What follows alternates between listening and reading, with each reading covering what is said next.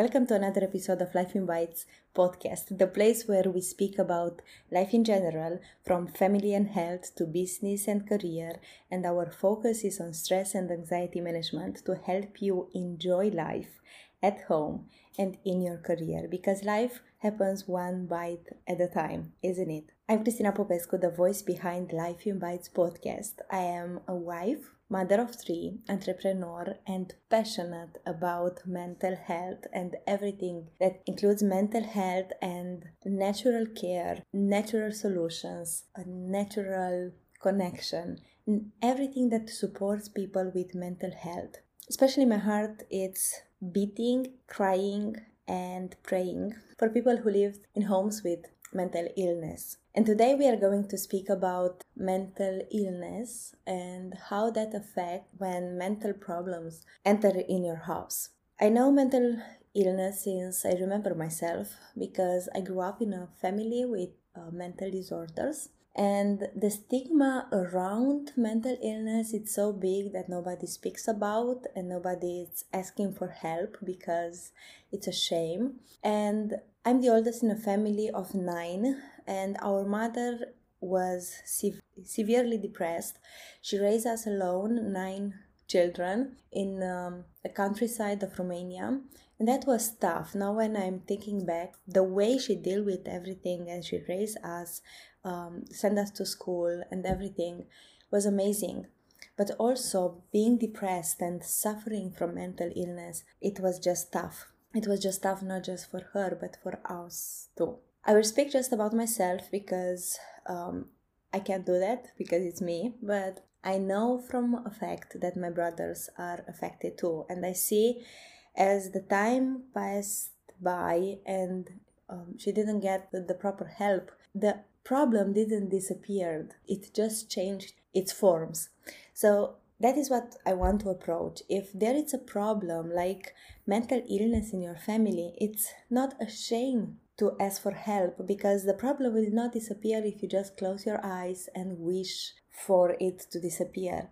It will change its forms and will affect you more that you even can imagine from abuse in many ways unintentionally, I like to believe, because the depression came with huge forms of sadness, um, mood changes, um, and the surviving mode that you have to raise nine children alone.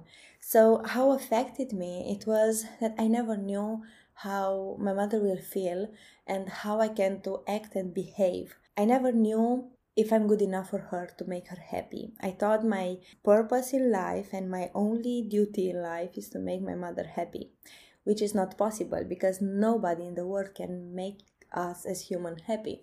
So because I wanted her to be happy, but she was depressed and she couldn't see, she still cannot see the good things in me, or at least she doesn't know how to express it. But because she never expressed the the good things that she saw in me, I went in overachievement.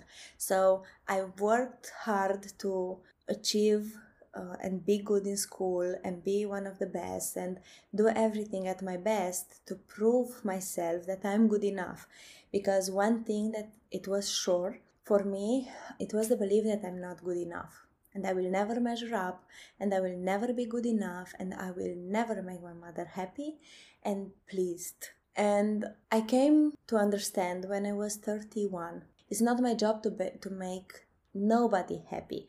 And the only thing I can do is to help myself and fix myself literally and heal the post traumatic stress disorder that I'm dealing with because I will never change anybody. And if my mother doesn't want to get help, she will never get help.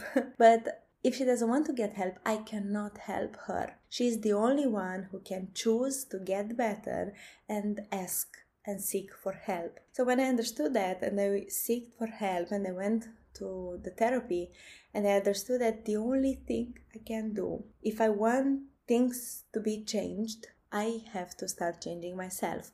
When I understood that was so amazing and so relieving. It's not easy the trauma is there still the pain is still there but the fact that i choose to deal with already set me free because i have the choice and we all have the choice to choose. And if you are in a place where you deal with mental disorders like eating disorders, um, depression, anxiety, stress, or any other forms, because there are about 200 different mental disorders uh, named by now, uh, if you struggle with any kind of mental disorder or mental illness, or if you live in a ho- home with somebody, just keep in mind it's not your fault, it's not your choice, and you can start just helping yourself. If you suffer from mental disorder, then you have to seek for help by yourself. Have no expectation from people to help you because they cannot help you if you don't seek out for help. And then, if you live with someone who suffer from mental illness, just know and understand that it's not your job to fix them, to help them if they don't want. Your job is to help yourself to be the best supporter and the best you that you can be and then just leave it because the only thing you can do is to choose for yourself to be better to choose for yourself to be okay because mental health doesn't affect just the person who is sick affects everybody. I remember myself when I was depressed, um, when I was suffering from postpartum depression. It affects not just myself, but my our children, my husband, our relationship, our intimacy, our um, social environment because I was just feeling sick and tired and overwhelmed and when people was around me i would feel uh, suffocated and i am a people person. I love being around people. Then I was just so tired. Even vacuuming, it was a huge task. One it was a task for one day. Mopping the floor, cleaning, oh, cleaning was just impossible. We had help then. Um, cooking, everything was just complicated. And just the thinking of taking care of the kids was just just too much. I couldn't I didn't have energy to go with them outside in the park, play with them, nothing. So, yes, mental illness and mental disorders affect everyone. So, whatever you suffer or somebody around you suffer, know that you have the choice to change just yourself and help just yourself and be supported for those around you who suffer from mental illness. Those informations are really taboo still taboo in 2020 when we speak about it. But my hope and my mission is to speak loud enough for people to hear. And as we speak more often became the norm. And be, to speak about mental illness my hope is that in few years will become the norm.